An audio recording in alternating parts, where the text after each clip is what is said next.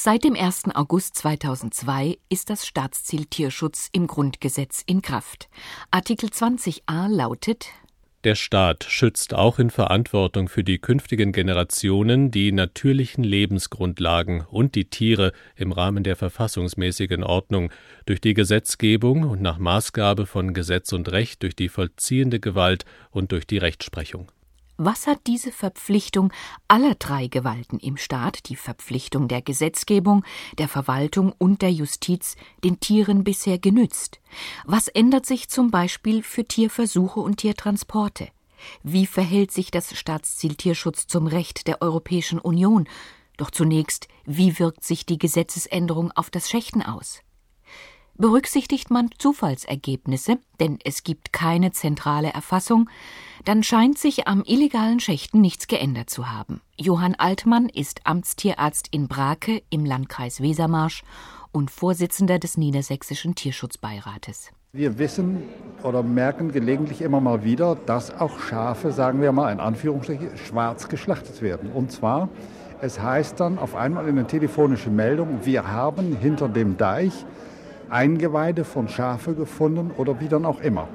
Meistens, wenn wir dem nachgegangen sind, stellt sich heraus, dass ein Landwirt, so wie das mal war, Türken ein Schaf verkauft hat. Die sind damit tatsächlich hinterm Deich gezogen und haben das routinemäßig blitzschnell geschlechtet und abgezogen. Wenn man dann nachfragt, wer war dann da, dann hört man meistens, ach, irgend so ein grünes Auto mit einem auswärtigem Kennzeichen. Das ist alles. Dank Johann Altmanns Initiative hat es aber inzwischen eine Pressekampagne in der Lokalzeitung gegeben, in der bekannt gemacht wurde, dass betäubungsloses Schlachten ohne Genehmigung eine Straftat sowohl nach dem Tierschutzgesetz als auch nach dem Fleischhygienegesetz darstellt. Ich denke, durch Aufklärung einerseits, aber auch vor Gericht bringen bekannter Tatsachen kommen wir weiter. Wir haben also zwei Prozesse Anfang Januar Ende Wesermarsch durchgezogen, wobei die Verfahren sind eingestellt, aber die Beteiligten haben jeweils 800 Euro am Tierschutzverein Nordernham zahlen müssen. 800 Euro mag vielleicht also als nicht hoch erscheinen, aber es war so, dass die finanziellen Verhältnisse der Beteiligten derart waren, dass sie seit Januar bis Juni dieses Jahres diesen Strafbetrag in Raten abzahlen müssen. Es tut also sechs Monate lang weh dass ein Urteil des Bundesverfassungsgerichtes das Grundgesetz ändert, kommt in der Rechtsgeschichte sehr selten vor. Umso gespannter dürfte man sein, wie die Gerichte den Tierschutz als Staatsziel in ihrer Rechtsprechung umsetzen würden. Von den beiden bisher bekannt gewordenen Urteilen zum Schächten stammt eines vom Oberverwaltungsgericht Münster. Hans-Georg Kluge, er ist Staatssekretär im Brandenburgischen Ministerium für Justiz und Europaangelegenheiten, kritisiert das OVG-Urteil war nun der festen Überzeugung, weil ja da gerade die Erwartung herrschte, dass die bisherige Rechtsprechung sich ändern würde, dass das genau mit diesem Urteil des OVG Münster dann auch seine Bestätigung fände. Das Gegenteil war der Fall. Das OVG Münster hat über eine Schächterlaubnis für einen muslimischen Metzger zu entscheiden gehabt. Und der hat gesagt, ich kann nicht beweisen, dass wir äh, religionsgesetzlich verpflichtet seien, wirklich nur geschächtetes äh, Fleisch zu essen. Das OVG Münster bezieht sich nach wie vor auf diese von fast allen kritisierte Entscheidung des Bundesverfassungsgerichts und sagt, es bedarf keines Beweises, dass es wirklich so ist.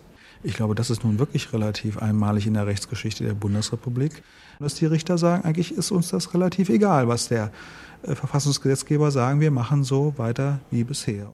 Ein sogenanntes Staatsziel im Grundgesetz kann bewirken, dass bisher eigentlich vorbehaltlose Grundrechte, wie zum Beispiel das auf die Glaubensfreiheit, eingeschränkt werden. Johannes Kaspar ist Jurist und Privatdozent an der Hamburger Universität. Das Schächten ist ja nicht per se religiös motiviert, sondern für das Schächten ist ja erstmal Voraussetzung, dass der Betreffende Fleisch von den dann zu schächtenden Tieren essen will. Er kann aber auch auf andere Ernährung äh, umsteigen. Insofern äh, ergibt sich also kein unmittelbar zentraler Eingriff in die Religionsfreiheit, nur eben einer im Randbereich. Und äh, insofern wäre möglicherweise dann der Tierschutz hier als verfassungskräftiger Belang in der Lage, den Artikel 4 in diesem Fall zu beschränken. Bislang haben die Richter das Schächturteil des Bundesverfassungsgerichtes nicht nur ignoriert, schlimmer als das, sie haben es nicht verstanden. Es gibt nämlich ein weiteres Urteil zum Schächten vom Schleswig-Holsteinischen Verwaltungsgericht vom 30. Januar 2004. Im Gegensatz zu der Entscheidung aus Münster setzt sich das Verwaltungsgericht Schleswig sehr ausführlich mit dem Karlsruher Urteil auseinander, kommt aber zu dem Ergebnis, auch nach der Einführung des Tierschutzes als Staatsziel könne man zwischen Tierschutz und Religionsfreiheit nicht anders abwägen als vorher. Bisher ist es auch nicht gelungen, die Zahl der Tierversuche für wissenschaftliche Zwecke zu senken. Im Jahr 2002 mussten circa 2,2 Millionen Tiere ihr Leben in deutschen Versuchslabors lassen. Diese Zahl wird noch steigen, weil die EU-Kommission bis zum Jahr 2009 rund 30.000 Chemikalien auf Risiken für Umwelt und Gesundheit untersuchen lassen will.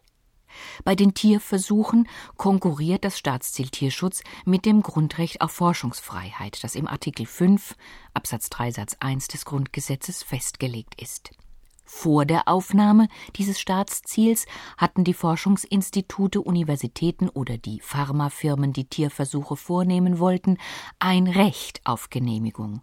Und nur wenn das beantragte Vorhaben gegen das Tierschutzgesetz verstieß, konnten es die Genehmigungsbehörden bei den Bezirksregierungen untersagen. Jörg Petersen von Geer ist Tierschutzbeauftragter der Firma Bayer in Wuppertal. Nach Ansicht des Pharmakologen und Toxikologen waren Tierversuche auch schon vor der Änderung des Grundgesetzes im Jahr 2002 nur eingeschränkt möglich. Tierversuche sind hier in Deutschland durch das sehr strenge Tierschutzgesetz, eines der strengsten der Welt, sehr arg reglementiert, aber wir haben uns damit arrangiert und die Pharmaindustrie hat gelernt, unter diesem Tierschutzgesetz zu arbeiten und damit zu leben. Tierversuche sind essentiell. Tierversuche sind im Ausland in den meisten Fällen unter weniger starken Bestimmungen durchziehbar. Die meisten pharmazeutischen Unternehmen sind global aktiv und haben, was weiß ich, in Japan, haben in USA oder auch in anderen EU-Staaten Möglichkeiten, Forschung zu betreiben und werden dann diese Tierversuche ins Ausland verlagern.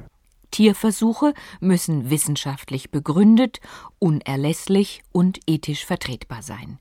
Bernhard Polten erläutert die Sicht des Gesetzgebers. Der Jurist leitet im Bundesministerium für Verbraucherschutz, Ernährung und Landwirtschaft das Tierschutzreferat. Es geht im Einzelnen um den Verfahrensweg, wie die Genehmigung zu erfolgen hat. Das heißt, unter Einbindung von Tierschutzbeauftragten und nach 15 auch Einrichtung einer Tierschutzkommission. Bei dieser ethischen Frage kommt es um eine Abwägung nicht herum.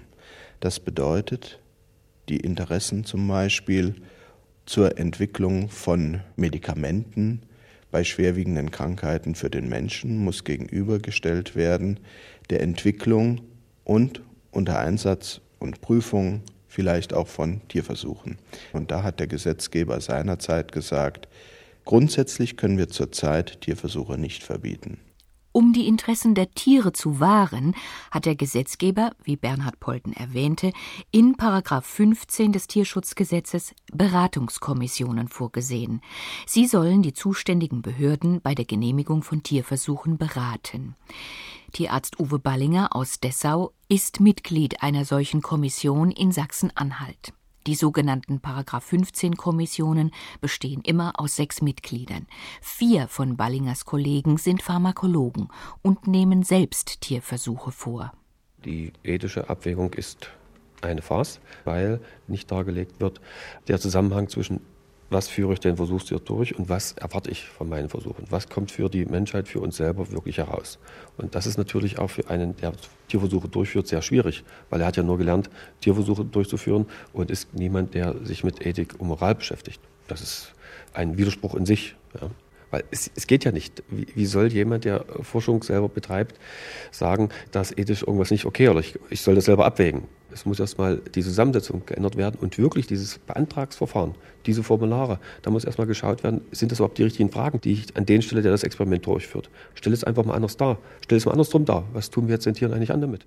Tierarzt Ballinger stellen sich in wissenschaftlicher und in ethischer Hinsicht weitere Fragen. In ca. 90 Prozent aller Tierversuchsanträge, als Anträge zur Genehmigung von Tierversuchen, so wie das richtig heißt, steht, dass nur männliche Tiere verwendet werden, männliche Ratten, männliche Mäuse. Begründet wird das damit, die weiblichen Tiere haben ja einen Zyklus.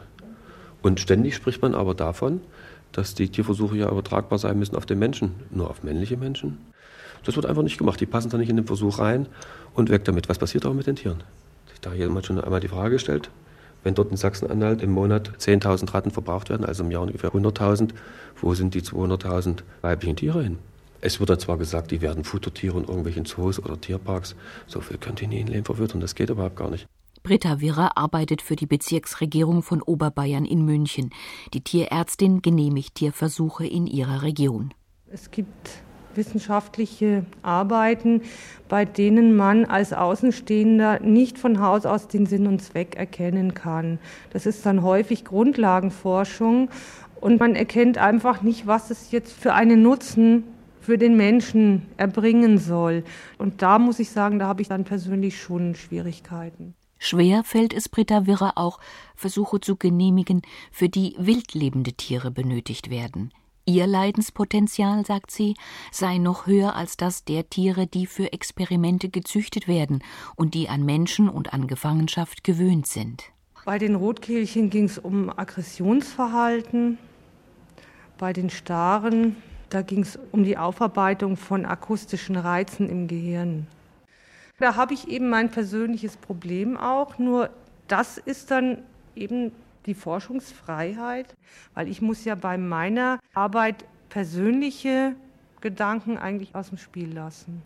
Also ich entscheide nicht alleine, ob der Antrag genehmigt wird, sondern der geht auch in die Kommission. Und wenn der dann in der Kommission letztendlich befürwortet wird, dann stelle ich eben meine Bedenken dann da schon hinten an.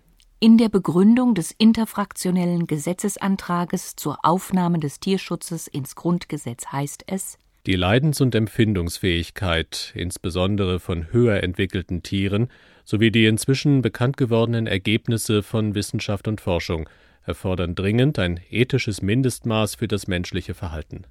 Tierarzt Uwe Ballinger wüsste, wie sich diese Verpflichtung einlösen ließe besonders Forscher, Sie müssten ja innovativ sein, zu sagen, wir denken uns was Neues aus, dass wir diese mittelalterlichen Dinge nicht mehr brauchen.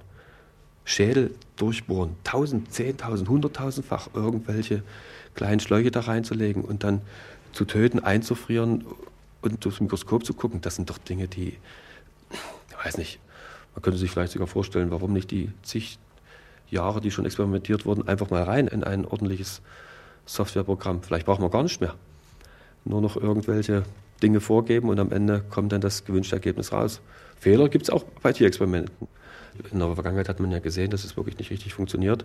Denken Sie nur an unseren Grammy-Preisträger, unseren Sänger Stark Wasdorf. Ja, fragen Sie den mal, was der über Tierversuche und Arzneimittel hält. Ja? Oder wie heißt das Medikament jetzt von Bayer? Lipobai. 800 Millionen mussten sie nur bezahlen, außergerichtlich, weil 12.500 Schäden haben mit diesem Medikament. Es sind bestimmt hier Versuche durchgeführt worden. Toll für die Menschheit. Die Deutsche Forschungsgemeinschaft gibt rund zwei Millionen Euro für tierversuchsfreie Forschung aus. Aber 1000 Mal mehr, nämlich circa zwei Milliarden Euro für Tierversuche. Jörg Petersen von Gehr, Tierschutzbeauftragter der Firma Bayer in Wuppertal. Für unsere Forschung brauchen wir sehr viele Tiere. Es ist eine Zahl, die im Bereich 100, 110.000 pro Jahr zurzeit ist. Wir arbeiten eigentlich mit allen Tieren, die man normalerweise im Bereich der Versuchstierkunde einsetzt. Etwa 90 Prozent der Tiere, die wir einsetzen, sind äh, Ratten und Mäuse. Säugetiere, die selbstverständlich Leidenschmerzen, Schäden empfinden. Das ist in keinster Weise runterzuspielen. Diese Tiere sind sicherlich nicht glücklich, Versuchstiere zu sein. Deshalb müsste nach der Aufnahme des Tierschutzes ins Grundgesetz gewissenhafter zwischen der Forschungsfreiheit und dem Tierschutz abgewogen werden. Das heißt, Tierversuche, die aus der Sicht der Genehmigungsbehörde nicht unerlässlich und nicht ethisch vertretbar sind, müssten untersagt werden. Artikel 20a des Grundgesetzes hilft Britta Wirrer von der Genehmigungsbehörde für Tierversuche in München, dem Tierschutz mehr Geltung zu verschaffen. Vor der Aufnahme des Tierschutzes als Staatsziel ins Grundgesetz herrschte ja die allgemeine Meinung, dass die Genehmigungsbehörde nur formell prüfen darf, dass eine Prüfung der ethischen Vertretbarkeit oder auch eine Prüfung der Unerlässlichkeit nicht im Kompetenzbereich der Genehmigungsbehörde liegt. Jetzt ist es allerdings so, dass dadurch, dass der Tierschutz ins Grundgesetz mit aufgenommen wurde, man nicht mehr sagen kann, dass die Forschungsfreiheit über allem steht und der Tierschutz nur nachrangig behandelt werden darf. Also die müssen gleichrangig behandelt werden. Man hat einfach jetzt die Chance, wenn man der Meinung ist, der Antrag ist nicht ethisch vertretbar oder die Unerlässlichkeit liegt nicht vor, dass man dann vor Gericht als Genehmigungsbehörde dann auch Recht bekommt, was eben früher wohl nicht der Fall war, weil da ja die Gerichtsurteile immer zugunsten des Antragstellers ausgefallen sind. Im Gegensatz zu Tierversuchen finden Tiertransporte in der Öffentlichkeit statt und müssen sich deshalb auch häufiger Kritik gefallen lassen. Brigitte Rusche ist Vizepräsidentin des Deutschen Tierschutzbundes und vertritt die Interessen ihres Verbandes in vielen verschiedenen Gremien, auch auf europäischer Ebene. Die Tiere, die die größten Probleme im internationalen Transport haben, sind die Schlachttiere, weil da kommt es, ich sage das mal sarkastisch, eigentlich ja nur noch darauf an, dass die so halbwegs lebend am Schlachthof ankommen und dann geschlachtet werden. Und die Erfahrung hat einfach gezeigt, dass mit diesen Tieren besonders grob umgegangen wird. Gebrochene Beine, ausgeschlagene Augen und vieles andere mehr kommt dort immer wieder vor. Dazu muss man dann auch wissen, dass zum Teil Rindertransporte beispielsweise in Norddeutschland beginnen und im Libanon enden. Tierschützer haben auf der jüngsten Tierschutztagung an der Evangelischen Akademie in Bad Boll Bilder gezeigt, auf denen Schweine so dicht verladen waren, dass sie sich während der Reise keinen Zentimeter bewegen und weder trinken noch fressen konnten. Selbst zwischen den Rädern waren noch Käfige montiert, so niedrig bemessen, dass sie den Tieren während der Fahrt den Rücken blutig steuerten. Den überprüften Lkw-Fahrern fehlte in der Regel jede Sachkunde im Umgang mit Tieren.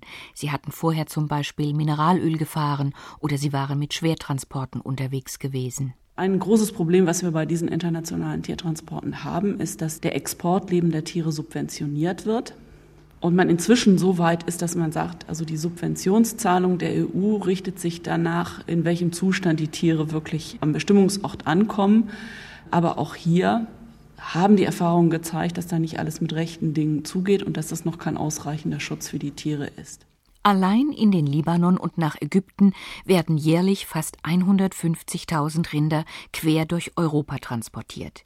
Während die EU die Subventionen für einige Drittländer gestrichen hat, wenn Tiere tot oder verletzt im Land ankamen, werden sie ausgerechnet für Transporte in den Libanon und nach Ägypten weitergezahlt. Von solchen Transporten stammen die Fernsehbilder der grausamen Behandlung von Tieren beim Verladen auf Schiffe. Sie zeigen, wie Rinder zum Beispiel nur an einem Bein am Verladekran hängen oder aus großer Höhe fallen gelassen werden.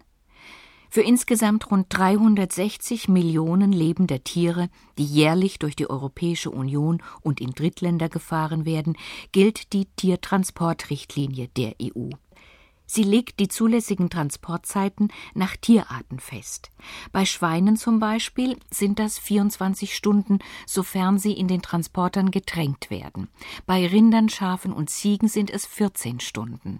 Danach muss eine einstündige Pause folgen, dann dürfen sich wieder 14 Stunden Fahrt anschließen.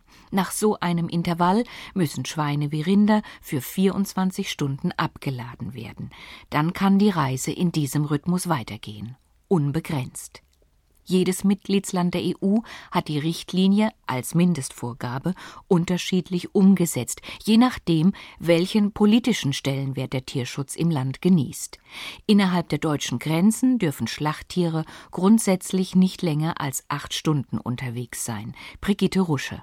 Also unsere holländischen Freunde, unsere englischen Freunde sind zum Teil über Tage hinter Tiertransporten hergefahren und es muss immer noch festgestellt werden, dass die Tiere ohne Pause, ohne Versorgung unterwegs sind, 48 Stunden, 65 Stunden, dass am Ende einige der Tiere diesen Transporter nicht überleben, dass die Tiere akute Atemnot haben, weil die klimatischen Verhältnisse nicht stimmen. Also alles das, was wir also schon vor zehn Jahren gehört haben als Horrorszenarien, kann man auch heute noch antreffen. Ende April scheiterte in Luxemburg das Bemühen der Landwirtschaftsministerinnen und Minister, noch kurz vor der EU-Osterweiterung verschärfte Vorschriften für Tiertransporte durchzusetzen. Holland, das inzwischen die Ratspräsidentschaft übernommen hat, wird in seiner halbjährigen Amtsperiode das Thema nicht wieder aufgreifen. Überall dort, wo Tiere ein Wirtschaftsfaktor sind, hat die EU Richtlinien beschlossen. Sie dienen aber nicht dem Schutz der Tiere, sondern sie sollen Wettbewerbsverzerrungen verhindern, die beispielsweise durch unterschiedlich hohe Tierschutzstandards eintreten könnten. Der Tierschutz gehört in der Europäischen Union nicht zu den schützenswerten Gütern. Konsequenterweise ist er auch nicht in die im Juni beschlossene EU-Verfassung aufgenommen worden. Die österreichischen Tierschützer scheiterten bereits an der europäischen Tiertransportrichtlinie.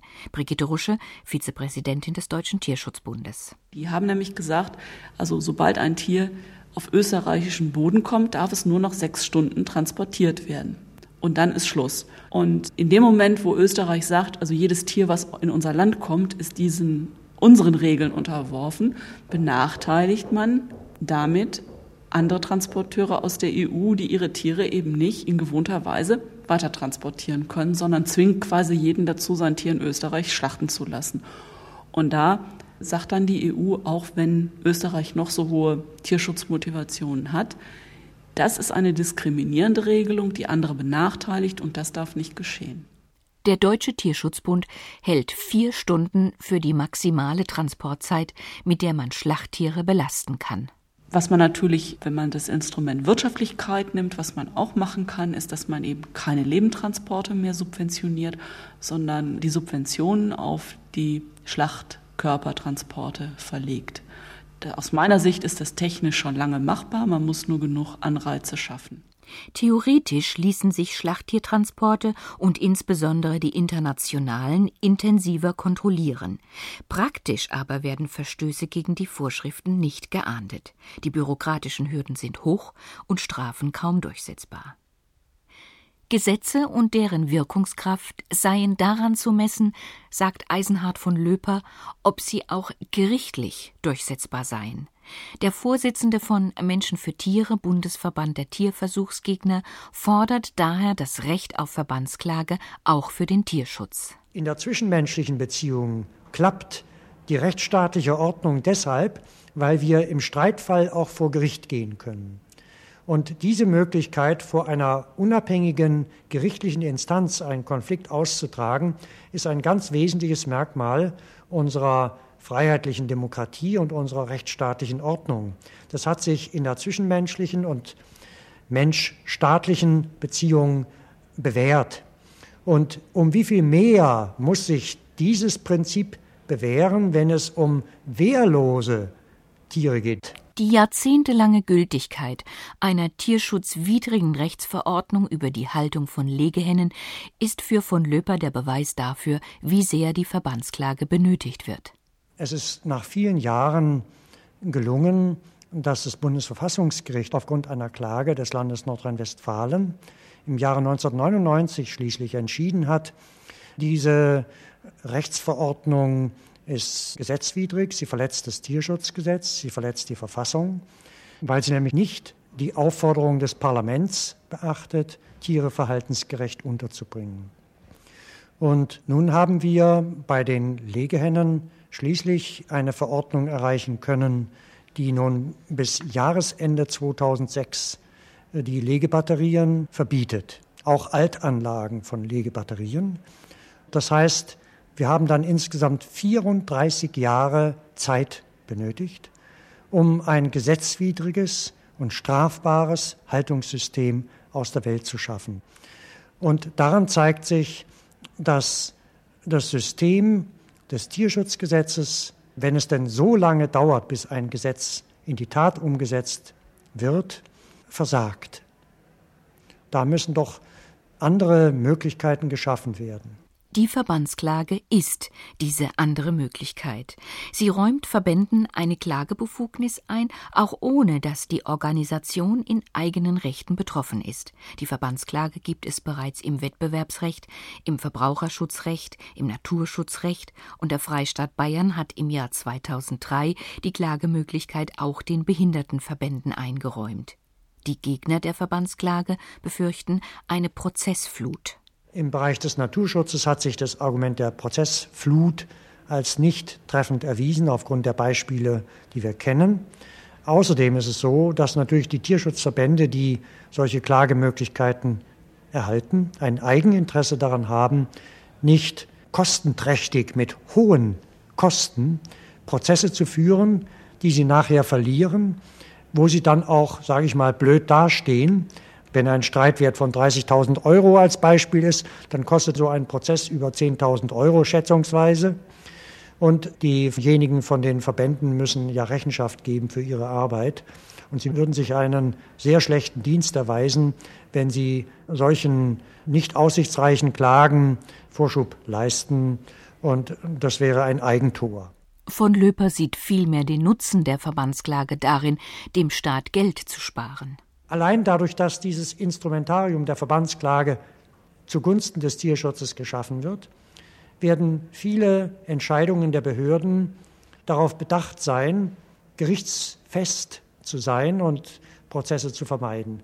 Dadurch wird im Vorfeld vieles besser laufen. Das Tierschutzgesetz zugunsten wehrloser Tiere wird automatisch mehr Beachtung finden. Und das ist ein bereits sehr überzeugender Aspekt für diese neue Gesetzgebung. Am 19. Februar hat das Land Schleswig-Holstein im Bundesrat beantragt, die Verbandsklage im Tierschutzrecht einzuführen. Nachdem dieser Gesetzesantrag in den Ausschüssen beraten wurde, wird der Bundesrat voraussichtlich nach der Sommerpause darüber entscheiden. Die Verbandsklage kann allerdings nur geltendes Recht werden, wenn sowohl der Bund als auch die Länder zustimmen. Das ist, zwei Jahre nachdem der Tierschutz als Staatsziel im Grundgesetz steht, der einzige Lichtblick. Denn ob es sich ums Schächten handelt, um Tierversuche oder Tiertransporte, die Bilanz ist nicht nur mager, sie ist katastrophal. Ist der Tierschutz immer noch in schlechter Verfassung? Hans-Georg Kluge, Staatssekretär im Ministerium der Justiz und für Europaangelegenheiten des Landes Brandenburg, widerspricht. Der Tierschutz ist in einer guten Verfassung, nämlich dem Grundgesetz. Wir werden weltweit um diese hervorragende Verfassung beneidet. Der Tierschutz als Staatsziel ist aber noch nicht als Bestandteil eben dieser guten Verfassung so anerkannt, wie es der Verfassungsgesetzgeber gewollt hat. Jeder Rechtsanwender, ob es äh, ein Richter ist, ob es ein Rechtsanwalt ist, ob es ein Behördenmitarbeiter ist, unterliegt seinem eigenen Vorverständnis. Dem ist man unentrinnbar ausgeliefert. Und das ist übrigens auch kein rechtsmethodischer Fehler, sondern eine menschliche äh, zwingende Bedingtheit.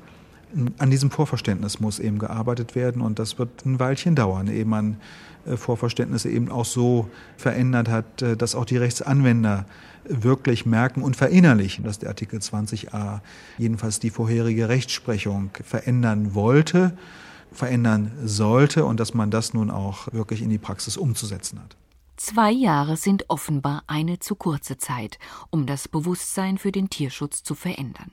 Tiere waren schließlich im bürgerlichen Gesetzbuch bis 1990, also bis vor 14 Jahren, noch Sachen.